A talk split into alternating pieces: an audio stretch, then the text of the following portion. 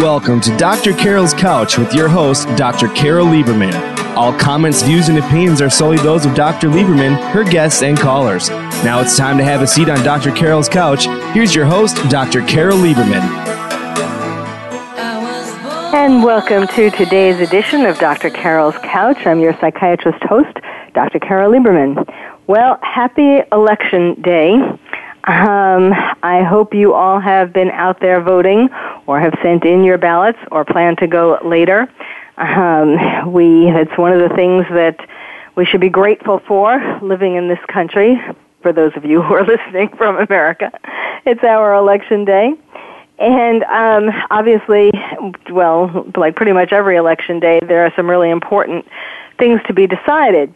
Now, um, today's show is going to be asking the question how much influence do Islamist extremists have on our elections? I bet you maybe you haven't been thinking about that today. Um, or if you have, um, it's not necessarily in the way that my guest today is going to be talking about, because the answer to this question is more than you'd imagine.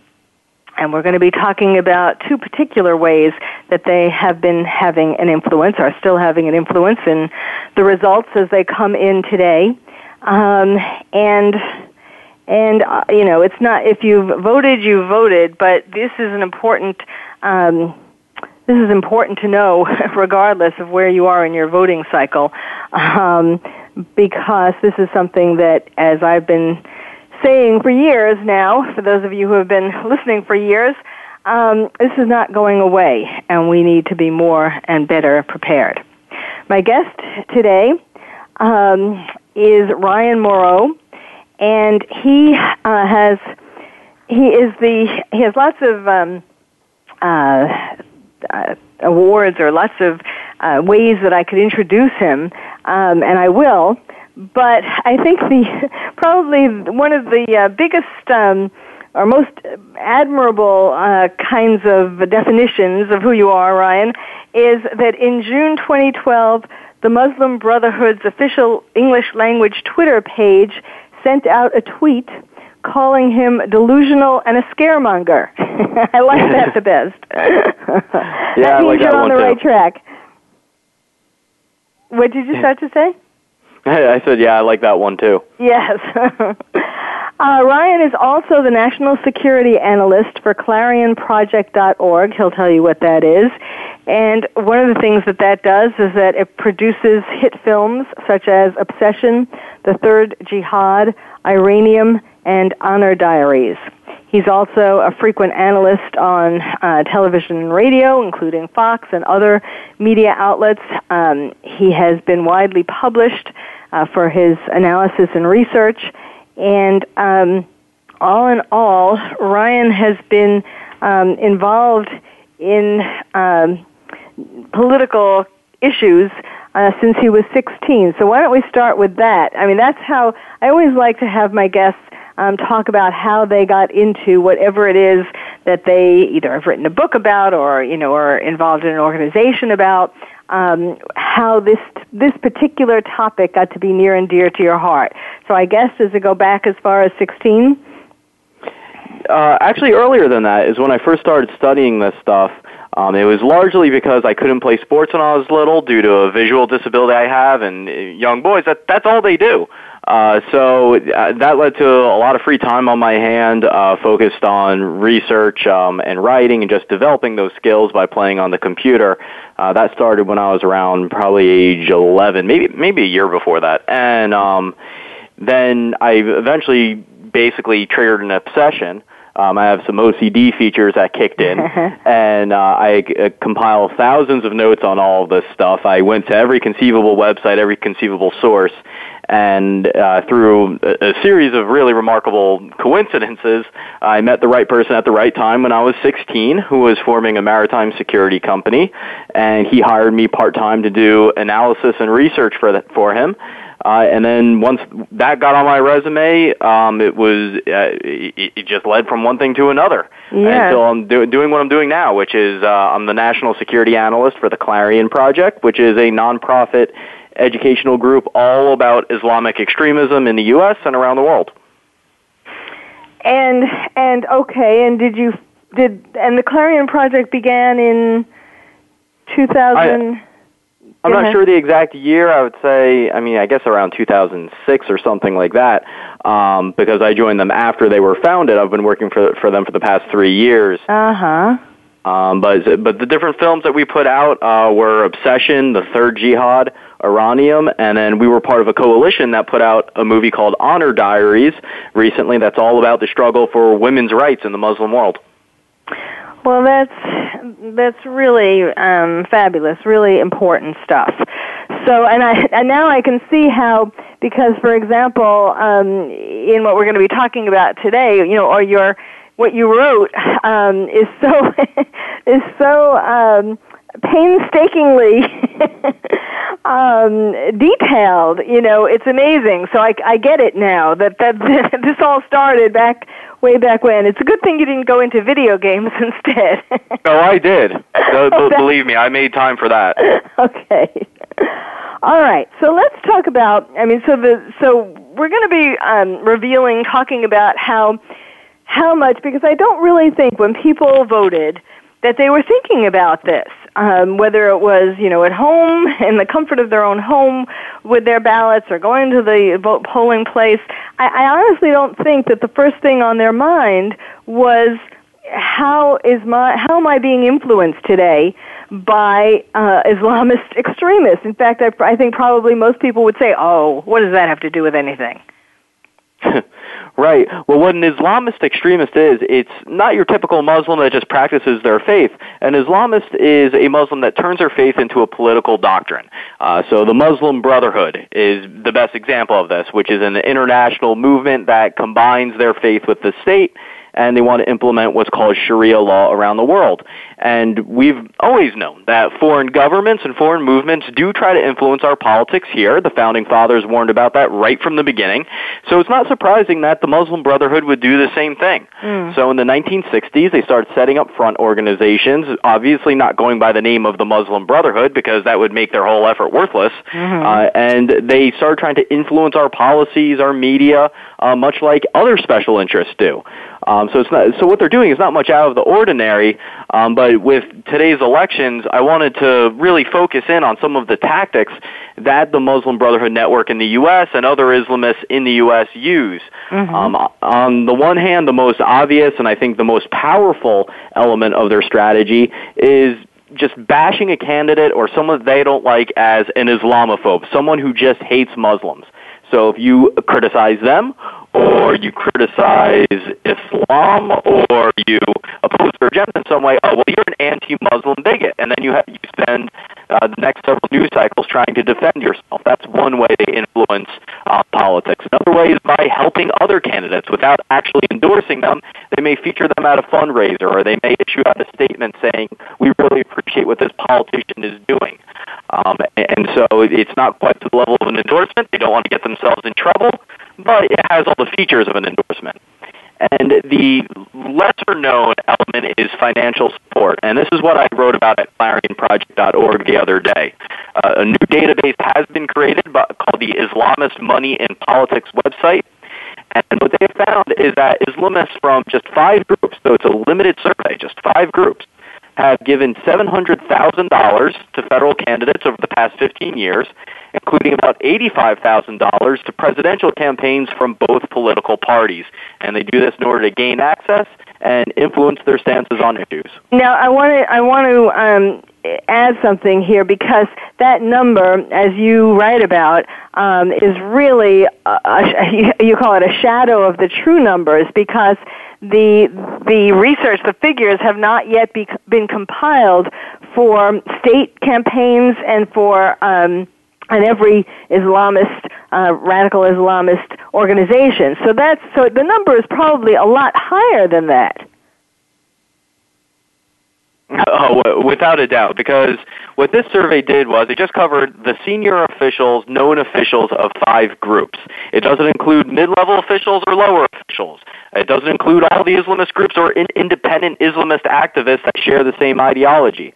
And often, if a senior official comes in and let's say he only donates $500 to a campaign, but he introduces to the campaign some other millionaire that donates, say, twenty thousand dollars. Mm. Well, that friend of the Islamist won't be in the database because he's not an official Islamist with an organization. So this really is just the tip of the iceberg. Mm-hmm.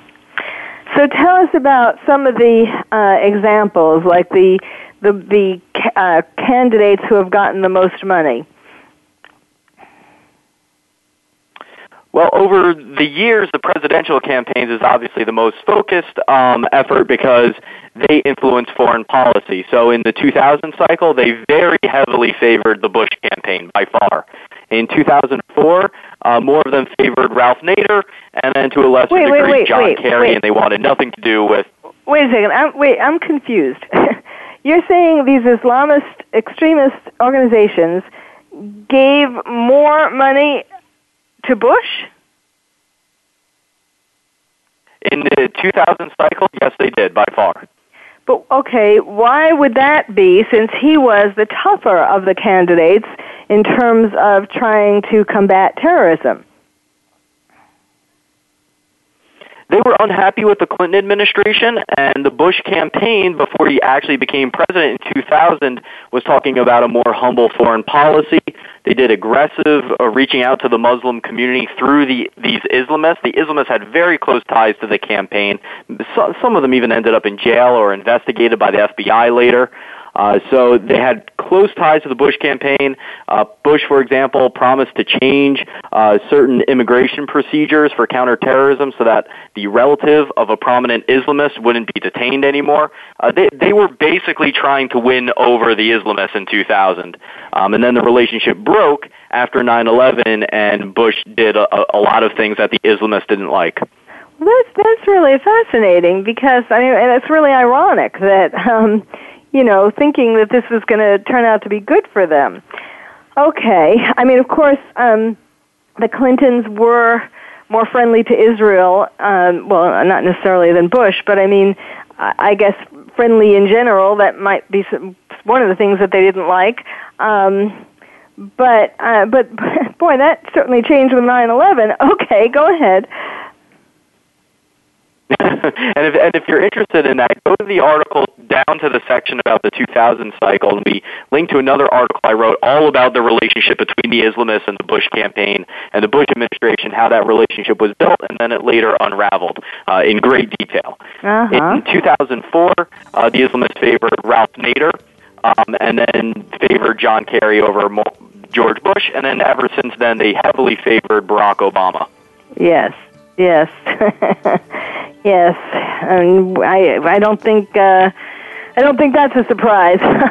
All right, we do need to take a break. Um, we're we're beginning to get into this and and uh, the influence that Islamist extremists have on our elections, and we're going to be talking more about this with my guest Ryan Mauro. So stay tuned. You're listening to Dr. Carol's Couch, and I'm your psychiatrist host, Dr. Carol Lieberman.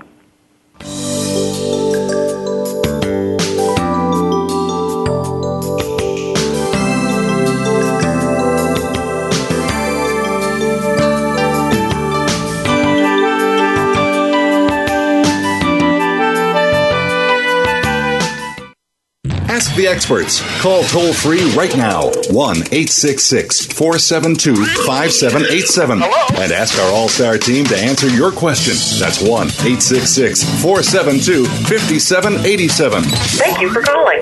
VoiceAmerica.com. Are you having difficulty coping with these troubled times? Do you want help? Then contact Dr. Carol Lieberman today at www.drcarol.com. Dr. Carol is a certified psychiatrist who not only has won an Emmy, but is a regular on top television shows like Oprah Winfrey and Larry King. She's here to help you through books, CDs, and helplines. Having trouble relaxing? Check out her relaxation CD. Has the fear of terrorism crippled your life? Call the terrorism hotline. And if you're having trouble with relationships, check out her book, Bad Boys. Dr. Carol wants to help you today, so contact her at www.drcarol.com or for immediate help at 1 900 860 COPE. Get help making sense of these troubled times. www.drcarol.com. What would you do if you knew that you could not fail? The Dr. Pat Show with Dr. Pat Baccili is a radio forum for some of the world's most influential people in the fields of health, wellness, and human potential. Dr. Pat brings together and introduces visionary scientists and futurists, environmentalists, educators, business leaders, inventors, filmmakers, authors, artists, mystics, and healers who inspire and support individual and collective growth and positive cultural shifts. This award winning radio show empowers the listening community to be the change they want to see in the world. Tune in every Thursday at 8 a.m. Pacific for The Dr. Pat Show with Dr. Pat Baccili, radio to thrive by.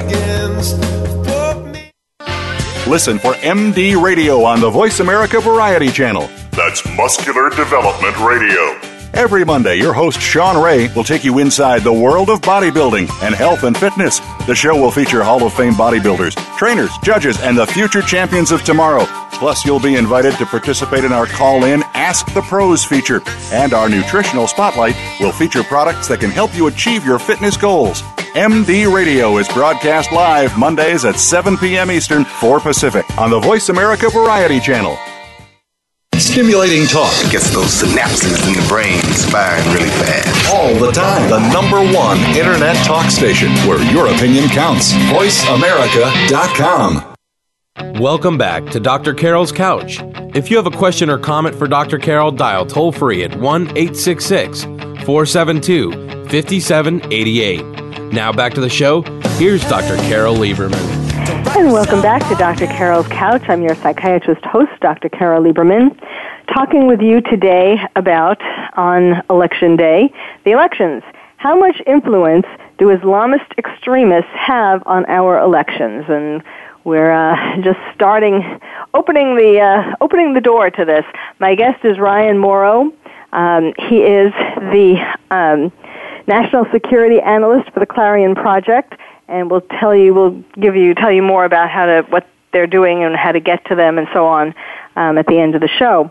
Um, but before the break, we were talking about all the different campaign contributions that Islamist extremists have made, uh, even though so far it's really only studies have only been able to uncover the tip of the iceberg because it is so hard to uh, to get to all of the contributions. Um, but so we were starting to talk about you know who they contributed to most, um, and what about this year?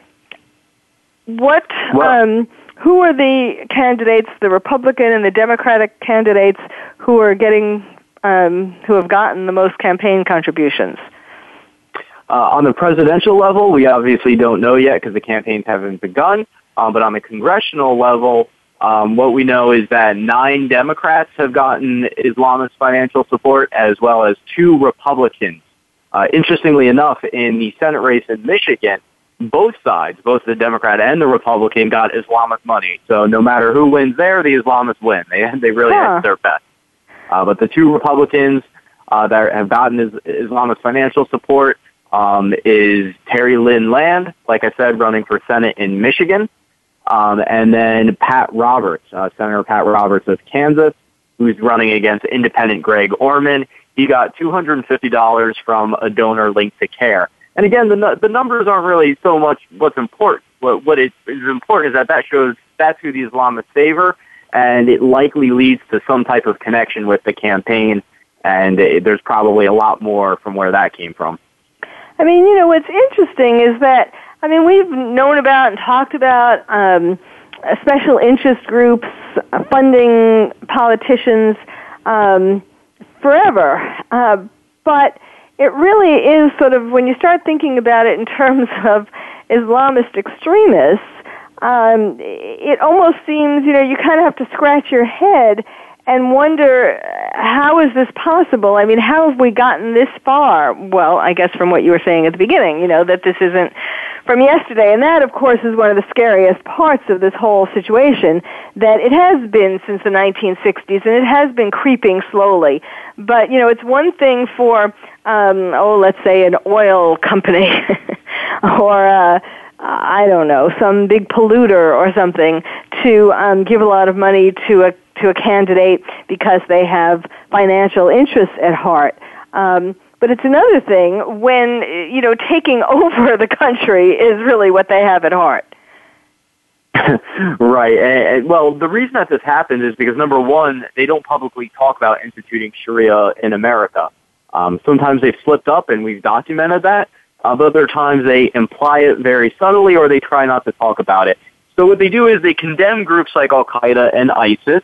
Uh, they'll condemn their tactics, but they won't condemn their goals because they have the same goals. So they'll condemn 9/11, um, but the driving force behind 9/11 is something that they will embrace.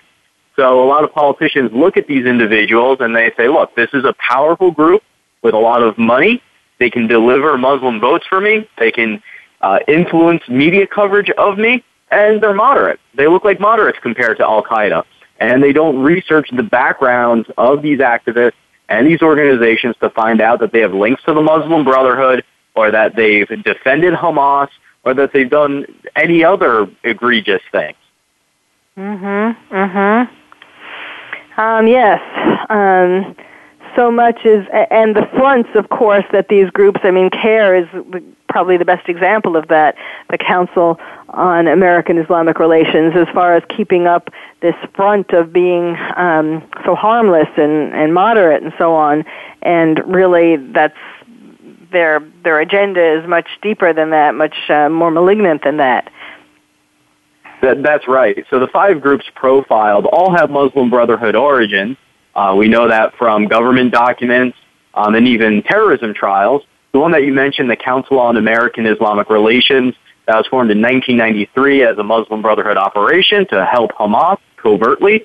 They are basically the loudmouths of the group. They're the ones that are the most aggressive and sliming people as saying that you're an anti-Muslim bigot if you do something that they don't like. They really go after you and they've had uh, many officials, I think about a dozen, either arrested, prosecuted, deported, or under investigation on terrorism and criminal charges.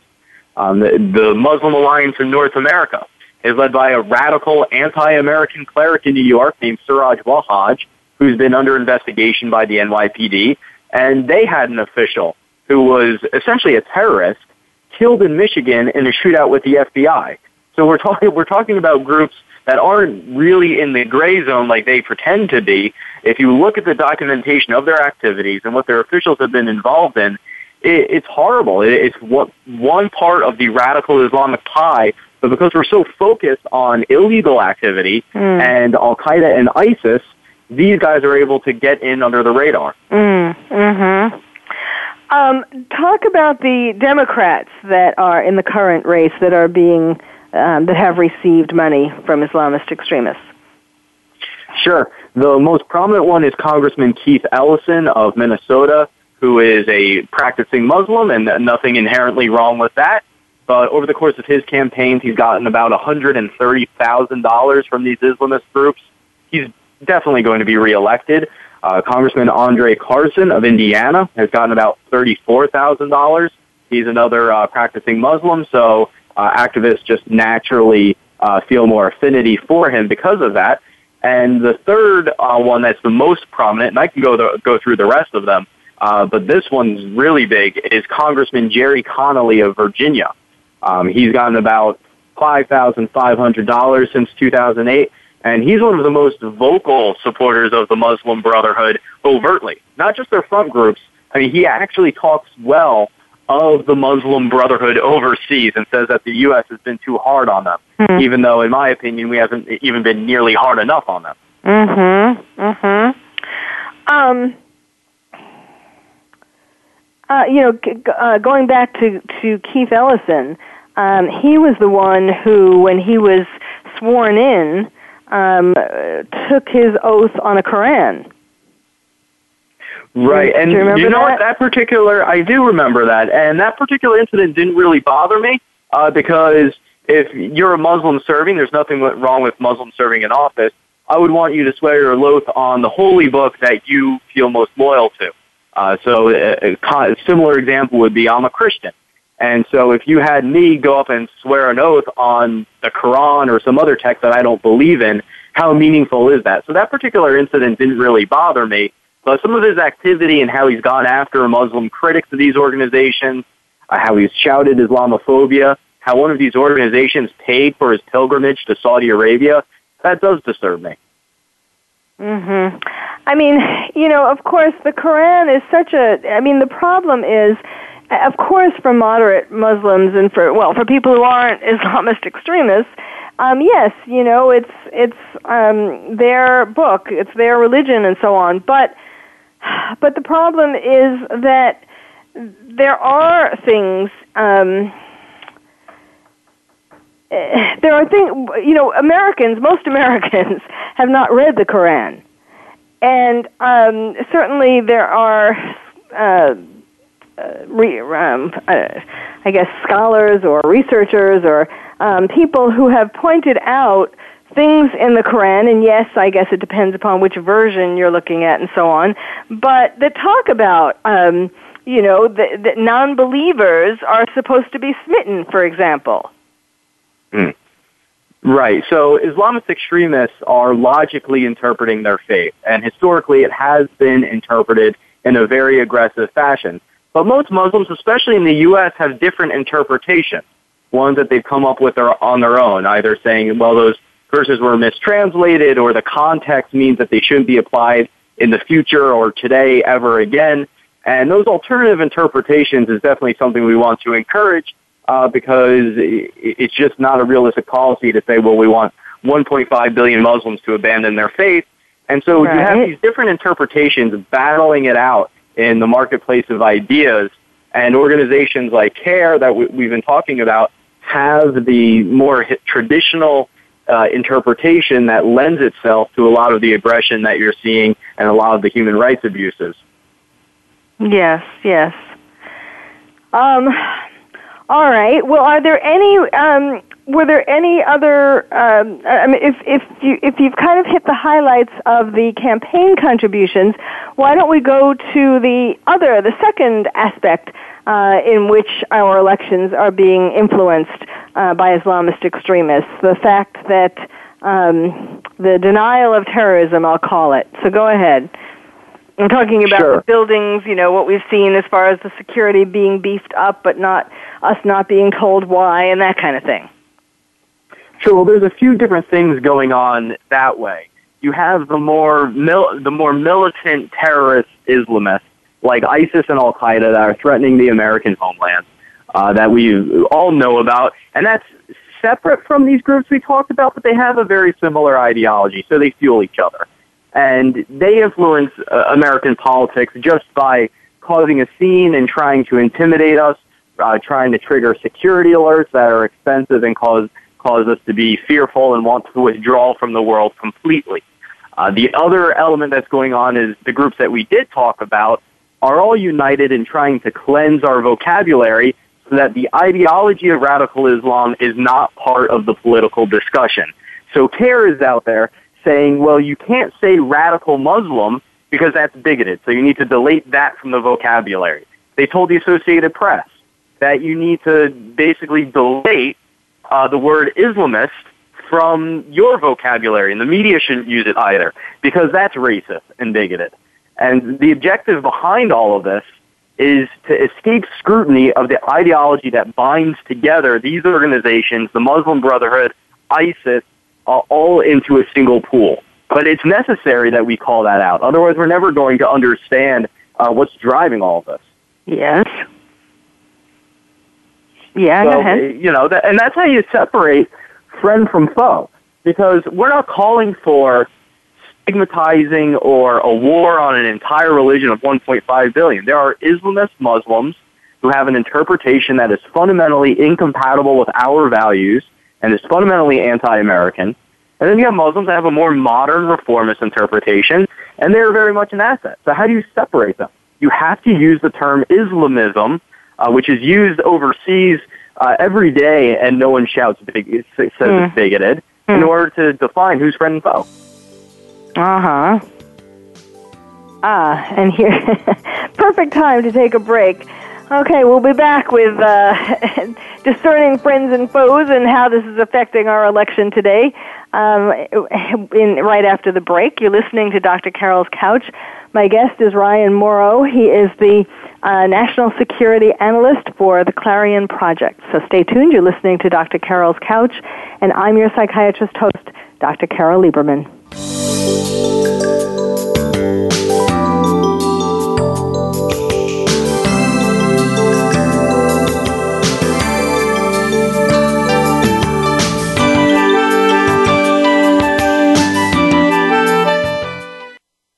The experts. Call toll free right now 1 866 472 5787 and ask our All Star team to answer your question. That's 1 866 472 5787. Thank you for calling. VoiceAmerica.com. Are you having difficulty coping with these troubled times? Do you want help? Then contact Dr. Carol Lieberman today at www.drcarol.com. Dr. Carol is a certified psychiatrist who not only has won an Emmy, but is a regular on top television shows like Oprah Winfrey and Larry King. She's here to help you through books, CDs, and helplines. Having trouble relaxing? Check out her relaxation CD. Has the fear of terrorism crippled your life? Call the terrorism hotline. And if you're having trouble with relationships, check out her book, Bad Boys. Dr. Carol wants to help you today, so contact her at www.drcarol.com or for immediate help at 1 900 860 COPE. Get help making sense of these troubled times. www.drcarol.com. Streaming live, the leader in Internet Talk Radio, VoiceAmerica.com. Welcome back to Dr. Carol's Couch. If you have a question or comment for Dr. Carol, dial toll free at 1 866 472 5788. Now back to the show. Here's Dr. Carol Lieberman. And welcome back to Dr. Carol's Couch. I'm your psychiatrist host, Dr. Carol Lieberman, talking with you today about the elections. How much influence do Islamist extremists have on our elections today? And today and tomorrow and and uh, it looks if, if things keep going this way, it looks like they're going to have more uh, influence in the future unless we all wake up, stop smelling our. well, we can smell our Starbucks coffee, but we have to do more than that. We have to wake up and and realize what's going on in this country and put a stop to it. Um, my guest is Ryan Mauro. He is the national security analyst for the Clarion Project. We've been talking about, well, we were talking about, you know, one of the uh, clearest ways, although it isn't so clear to get the exact amounts and who's donating what. But of course, you know, one way to influence elections is to ca- contribute to the campaign of the person you want elected. But now we're talking about something that's a little more sinister, so uh, and elusive. so, Ryan, why don't you take it from here? Sure. Uh, in, in, regards to actual terrorist attacks, up to now we were talking about non-violent Islamist tactics, but we obviously know that there are those that do engage in violent terrorism. And the best example of really how the Obama administration is trying to struggle reality and politics comes with this security alert um, that went out telling uh, officials to beef up their security at federal buildings. The reason that happened is because there were three ISIS inspired attacks in Canada and the U.S. over the course of about a week. Altogether, there have been four uh, Islamist acts of violence on American soil this year, which I think would qualify as terrorist attacks. And the media doesn't string them all together, so nobody knows about that. Could you could um, you um, just remind us or tell us of? I mean, of course, we know about the one in Canada. Uh, well, there were two in Canada. Are you counting them both of them. The one um, there was the first one that was kind of quiet, and then the second one where the man, uh, where the terrorist shot the man who was guarding um, the war monument and went and got into Parliament. Right. The, okay. So the three attacks that happened in North America over less than a week uh, first began with a, a terrorist getting in his car, running over two Canadian soldiers, killing one of them, and then being shot and killed. The second attack happened in Canada when a terrorist went on a shooting rampage at the Canadian War Memorial, killed a soldier, then went over to the parliamentary building and was shot and killed there. And the third attack in October was when that terrorist picked up an axe and he went after two NYPD officers and thankfully was killed before he could kill them. Um, but the four attacks that happened in America over the course of this year began with a terrorist trying to burn down a gay club in Seattle on New Year's Eve, New Year's Day. The second attack was a shooting spree by a terrorist in Washington State and New Jersey that killed four people. He said it was an act of jihad, got virtually no media coverage. The third attack was when an ISIS supporter beheaded a woman in Oklahoma City. And then the fourth attack is the one that I just mentioned where a terrorist picked up an axe and attacked NYPD officers. Yes, and you, you know, I actually talked about the beheading in Oklahoma on the show a couple of weeks back, and I'm talking about how that's been called a workplace or a workplace violent or a workplace accident, um, as opposed to terrorism. You know, obvious terrorism. Um, and so this goes into what you were starting to talk about, which is how the media and the government um, is not calling a spade a spade. It's not really um, acknowledging that these things are terrorist acts, even though we don't usually have beheadings in the workplace or haven't had up to now. That's right. And we, we tend to get bogged down in these questions of, oh, was it workplace violence or terrorism? Or was it hate crime or was it terrorism? Or was it arson or was it terrorism? And that's a, a gigantic waste of time because whatever you classify it as, it's all part of a, a jihad. So in the in the case of the beheading in Oklahoma City, yes, the guy was fired. He wanted to take revenge on his place of employment, but it was clear from his Facebook that he believed that he was commanded to carry out beheadings, and he ultimately would have engaged in a violent terrorist attack anyway. And so, if you're going to engage in a violent jihad, why not make it against someone that you're mad at? Why not make it also an act of revenge? Yes, and also he had been trying to convince um, his coworkers to um, believe in, in jihad or to believe in what he believed in. Um, and that wasn't going over too well, which which actually was part of the reason why he was fired, um, because he was harassing his coworkers. Um, but so go ahead, continue. And the same thing with you know, like the the uh, in Canada, the man who ran down um, the two soldiers. You know, I mean, you, you could say it was a car accident, but these things, um, or the man who took the axe to the police. I mean, you could say, you know, it was just a crazy man who wanted to kill police or wanted to have suicide by cop or something.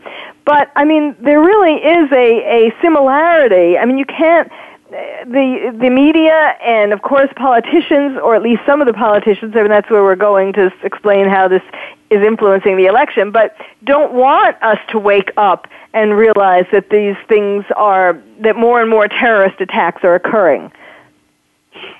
Right, and that was the the subtle message essentially by this alert to increase security at federal buildings, because up to now the Department of Homeland Security didn't want to issue alert unless it was based on specific intelligence about a specific plot, because otherwise you're always sending out these alerts. They're generic. People stop paying attention to them. I understand the logic of that, but then they broke that after these three attacks happened in October because they recognized that we have entered a new, more dangerous period, that the trends show that this was getting worse, and if there was an attack and they didn't go on alert after these three attacks, there would have been political blowback that would have been just terrible for the Department of Homeland Security and especially terrible for the Obama administration.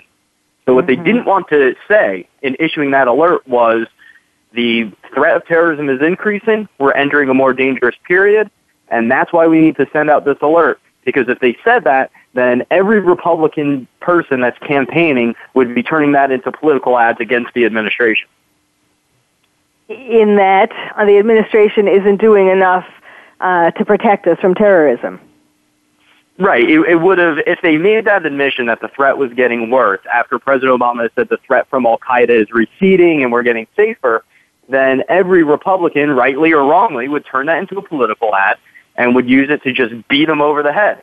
So that's why the Department of Homeland Security didn't really explain this alert. They just put out the alert and they didn't want to frankly admit what caused it, which is that the the trend is getting worse and the number of terrorist incidents is increasing. Oh, and well, you know, you put it in terms of that the, the Republicans would make hay out of it, as well they would, and as well they should. I mean, really, the problem is, I mean, it's the the deceit is really on the side of Obama. Um, and he didn't want to people to recognize how badly he's handled the whole what war on terrorism, you know, um, because he doesn't want Democrats to, um, as you were saying, doesn't want Democrats to be. I mean, even if the Republicans said nothing. And it was just reported in the media that these acts were terrorist acts. And yes, we are concerned about the increase in terrorism and the increase in domestic terrorists and all of that. Um, it would and should point to the failure of this administration to take terrorism seriously enough? Sure. I think the Obama administration has done a good job in fighting Al Qaeda. I think that the strategy against ISIS is showing some results, and I'm critical of the strategy, but I think it's mostly pretty good. Um, I, guess we, I guess we disagree on this. okay. What's wrong with it? Well, for starters, when I remember a month or two ago when um, there was uh, Obama made a speech and he said we didn't have a strategy to uh, to deal with ISIS. And then, of course, right, he backpedaled, and, and, a week later or it. sometime later, he came up and he said, "Oh, well, we do have a." I mean, it was ridiculous. He was laughed at all over the world, as well he should have been. Yeah, that was. Uh, I mean, that incident was obviously a, a terrible mistake. They, it's fine to criticize him for, but when it comes to the strategy against ISIS itself, as declared, it's very similar to the strategy that I recommended beforehand. It's not perfect. There's some errors in there and some weak points, but overall, it is working against ISIS, and it's only been in place since September 10th. Well, I, I, I, you know, I'm not so sure about that, but I'm talking about sort of a general attitude that the administration has had towards terrorism from the beginning um, which it was not as strong as it should have been and should be. Uh, and so, so I mean, even today, well, tell why don't you go into some of the statistics that you write about as far as the increase in terrorism? Because even today, these these things are not um, broadly known. So even today, there's some uh, hiding going on of this, some some intent to deceive. Tell us about the the statistics that you've uh, write, written about? Sure. There's a few different dynamics going on. On the one hand, uh, the Obama administration's drone strikes on Al Qaeda in Pakistan, which were increased 300% uh, as soon as he came into office, were very effective. But the numbers of individual terrorists and terrorist groups and attacks is still uh, increasing, especially recently. So since 2010, according to a study out there, Al Qaeda type jihadists uh, has tripled in number um, and the, or no, the number of individual Al Qaeda type terrorists has doubled, whereas the number of attacks by these groups has tripled. Uh, the number of individual Al Qaeda type groups has doubled since 9/11, uh, and that's largely because even though we're smashing the organization's capabilities, the ideology itself is still spreading. Uh, and until we focus on the Islamist ideology as a whole, which we aren't, we're focusing on individual groups you're going to have groups like this and terrorists like this continue to manifest themselves because you're not discrediting the thought process. Okay, and, and part of the problem of discrediting the thought process is that our country is so politically correct. I mean, we're, we're going to be dying by political correctness. I, I've talked about that both in terms of Ebola and terrorism. Um, you know, it's, it's, we're so concerned about about going bending over backwards to be politically correct that we're we're just um, giving making more of a threat to ourselves, allowing more of more encroachment of threats from terrorism to Ebola to come to our shores. I mean, for example, you know the the connection with Ebola is not putting a, a ban on people coming into the states um, from from West Africa, or at the very least having um, more people. I mean, now they're kind of trying to scramble and fix it up by having some uh, some quarantine for 21 days. But even that's you know sort of come as catch can. I mean, it's not really being done very well. Anyway, we need to take another break. Where you're listening to Dr. Carol's Couch. I'm your psychiatrist host, Dr. Carol Lieberman. My guest is Ryan Mauro. We will be back by how Islamic extremists are impacting our election today. So stay tuned.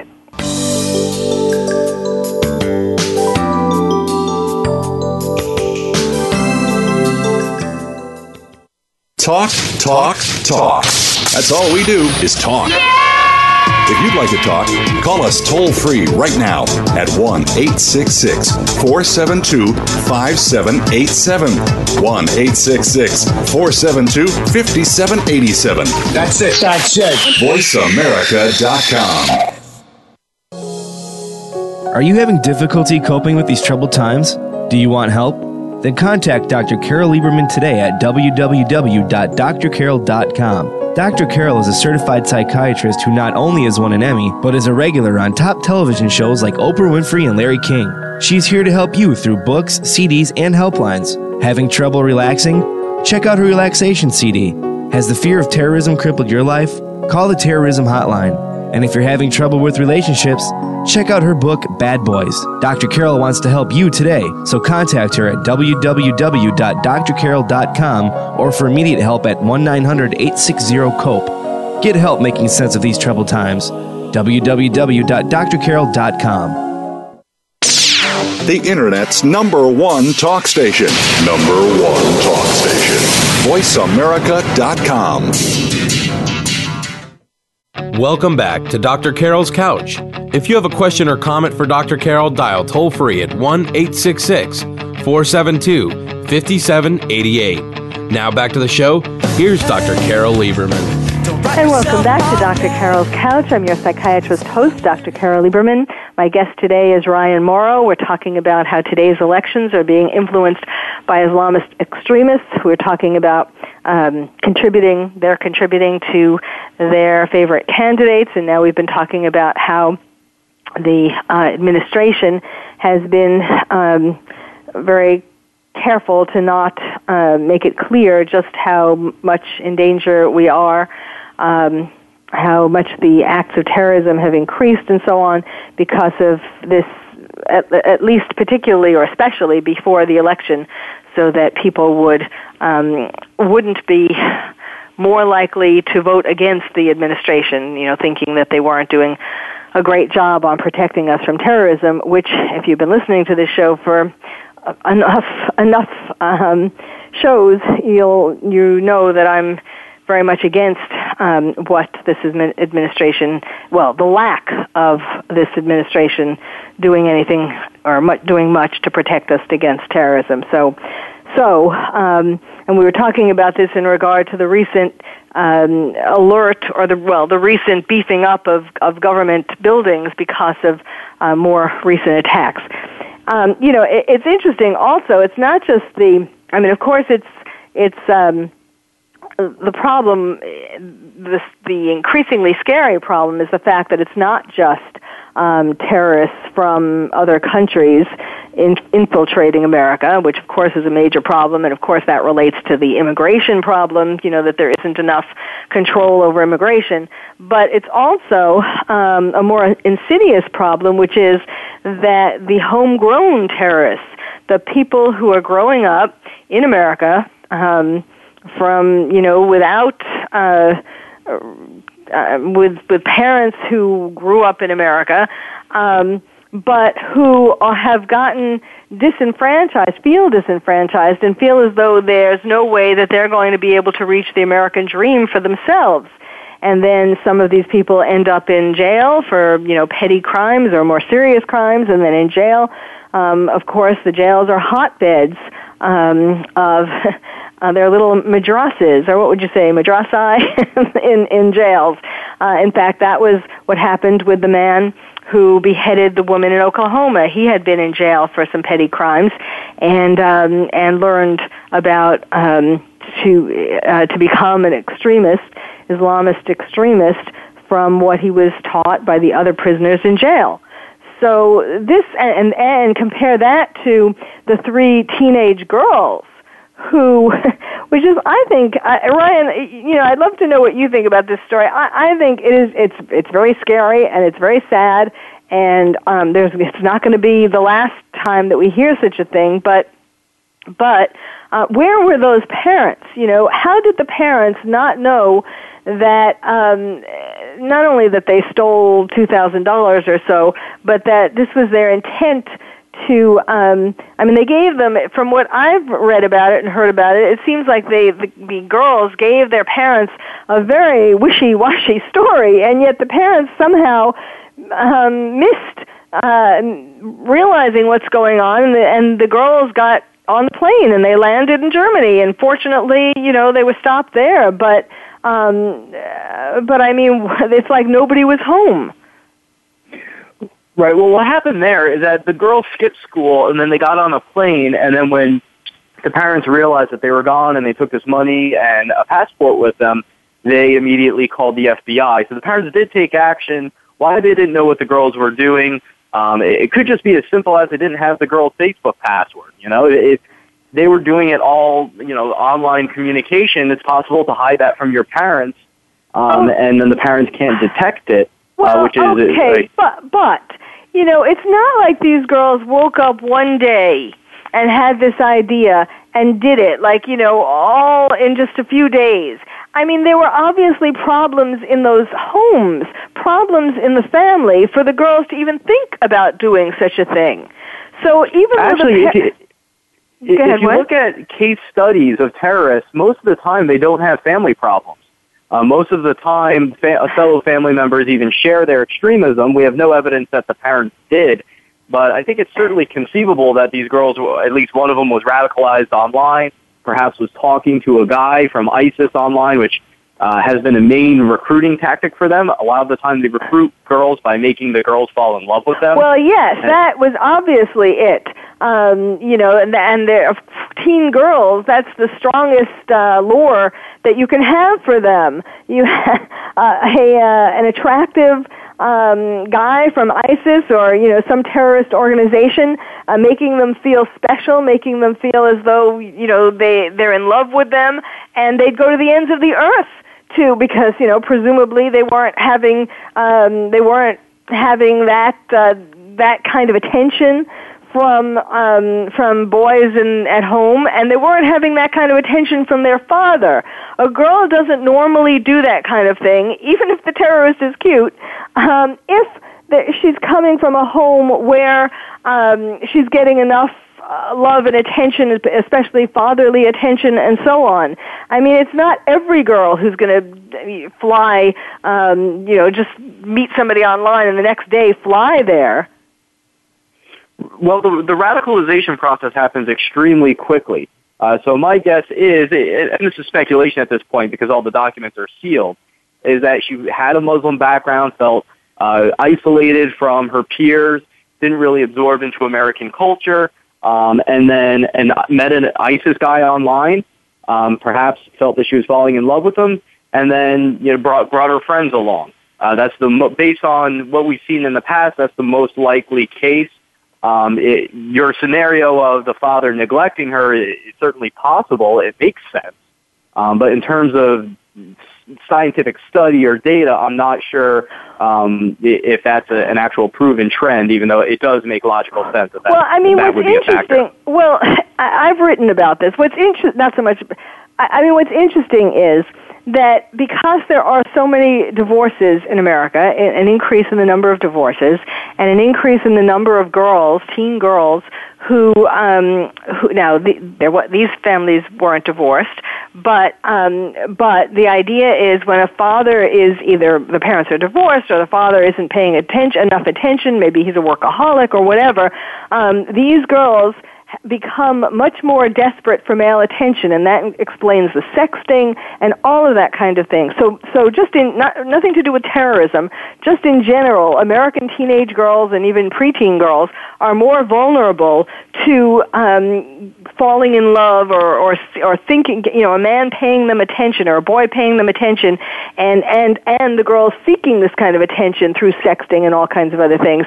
Um, that is a big vulnerability. Now, what's what's really interesting is how now combine that ongoing thing, ongoing problem, issue in society today in America, combine that with um, the plans of the terrorists to recruit people to come and become terrorists, whether you know home homegrown terrorists, um, that's a real problem.